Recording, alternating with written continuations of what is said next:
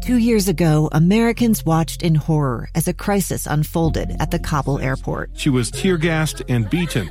Images of thousands desperate to escape Taliban oppression filled our news feeds. More than 80,000 Afghans made it to America. But the story didn't end there. It was very cold. There was no power, no heat. Who would help our newest neighbors? I'm Andrea Smardon. In Stranger Becomes Neighbor, you'll hear the stories of some remarkable refugees who left their homes and their dreams behind only to start over from zero. Their only possession was three blankets. And you'll meet Americans who stepped up to help them. You want me to come when you deliver your baby. What can one person do in the face of an international disaster decades in the making? That's Stranger Becomes Neighbor. Find us at kslpodcast.com, follow us on Apple Podcasts, or anywhere else you listen.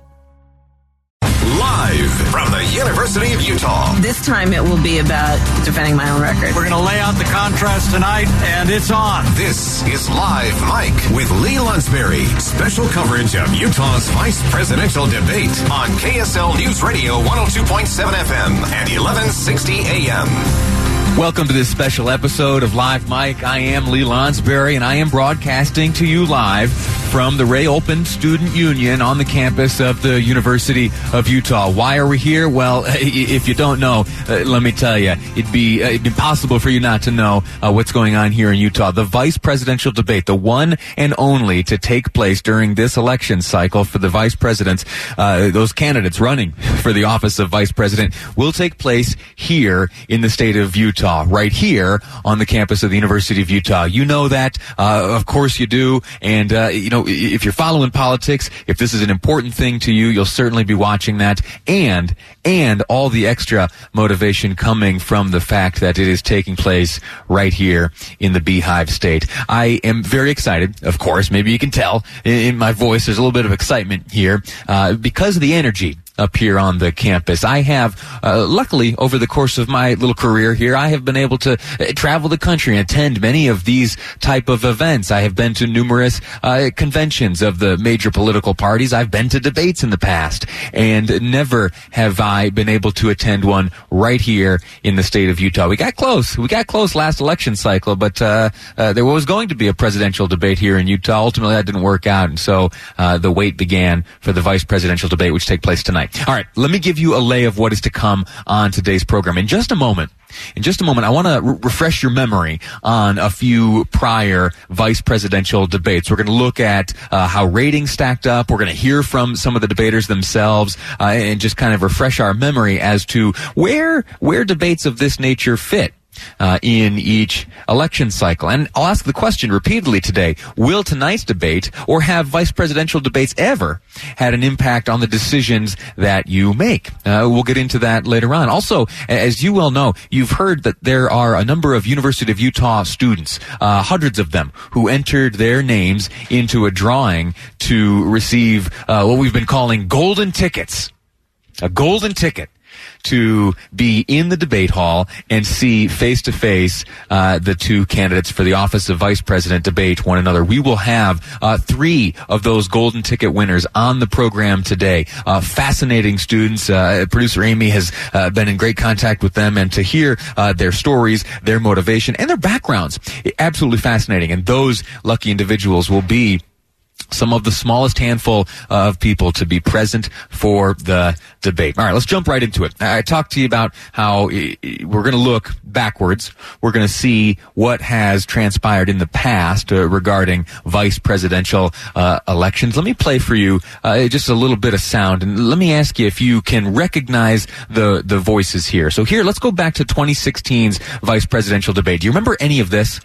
I mean, the truth of the matter is the policies of this administration, which Hillary Clinton and Senator Kaine want to continue, have run this economy into a ditch. We're, we're in the, we're in the slowest economic recovery since the Great Depression. 15 million new there are jobs. millions more people living in poverty today than the day that Barack Obama, with Hillary Clinton at his side, And the poverty stepped level into the and Oval the median Office. We have the lowest improved look, look, dramatically you- look, between you- 2014 and 2015. you, you- I, honestly, Senator, you can roll out the numbers and the, and the sunny side, but I got to tell you, people in Scranton, no different. Did you watch that? Did you watch that back in uh, 2016? I'll, admit I did not. And in 2016, I was in Washington D.C. I was right in the thick of all this stuff, and, and I didn't watch that. Uh, let's go back a little bit further. Uh, 2012. What do you remember about 2012? Uh, that was uh, again Joe Biden, but then debating uh, Paul Ryan. Here's 2012. Because what that does when we equivocate on our values, when we show that we're cutting our own defense, it makes us more weak. It projects weakness, and when we look weak, our adversaries are much more willing to test us. They're more brazen in their attacks, and our allies are less willing to. With all due respect, that's a bunch of malarkey. And why is that so? Because not a single thing he said is accurate. First of all, be specific. I will be very specific. Number one, the uh, this lecture on embassy security. The congressman here cut embassy security in his budget by three hundred million dollars below what we asked. All right. Did you hear that word used by uh, by Joe Biden? Yeah, malarkey. Later on in the program, uh, we're going to return to the the very fun segment of what is on your debate bingo card. And uh, my bet is that you've got that word included. It came up in 2012. We'll see if it comes up uh, tonight. Now, next, going back uh, four years to 2008, there's something very interesting about this debate between Joe Biden and Sarah Palin, and it comes down to ratings. Uh, television ratings. How many people had their eyes glued to the television watching uh, Joe Biden and Sarah Palin debate one another? Uh, I'll tell you the answer was just shy of 70 million. Why is it interesting? Well, it is in terms of uh, you know all history where ratings were gathered and vice presidential debates took place uh, uh, among the the presidential debates. It's the only time in history I've been able to determine where the ratings for the vice presidential debate were higher than any of of the three debates uh, between the presidential candidates. That's uh, Obama, McCain, if you remember from 2008. And the margin is wide. So 70, 70 million eyeballs, 70 million pairs of eyeballs glued to televisions watching Joe Biden and Sarah Palin debate, uh, while the the highest rated presidential debate of that season was between Obama and McCain, of course, uh, and them gaining only 63.2 million. Interesting little bit of history and we'll see if uh, it is repeated tonight. Is there any chance that tonight's vice presidential debate will draw more viewers and listeners uh, and followers than uh, did last Tuesday's quote unquote debate between the presidential candidates? I think there's a chance. I, I think there's a great chance. We'll have to see uh, when the numbers come back. But right now, the only pair of uh, vice presidential candidates to pull that off, Biden and Palin. And if I'm honest, uh, folks are tuning in to see uh, Sarah Palin. Is that right? Yeah, lipstick on a pig and all that. Uh, all right, let's go back. Uh, well, let's hear. R- remember, here is Joe Biden, Sarah Palin from 08. We will end this war. For John McCain, there is no end in sight to end this war. Fundamental difference. We will end this war. Governor. Now, you said regarding Senator McCain's uh, military policies there, Senator Biden, that you supported a lot of these things. In fact, you said that uh, you wanted to run, you'd be honored to run with him on the ticket. And that's an indication, I think, of some of the support that you had, at least until you became the VP pick here. Dick Cheney and John Edwards debated one another on the vice presidential debate stage in 2004. John Kerry will never give control over the security of the United States of America to any other country. We will not outsource our responsibility to keep this country safe. Well, when the 90% figure is just dead wrong, when you include the Iraqi security forces that have uh, suffered casualties as well as the allies. They've taken almost 50% of the casualties in operations in Iraq, which leaves the U.S. with 50%, not 90%.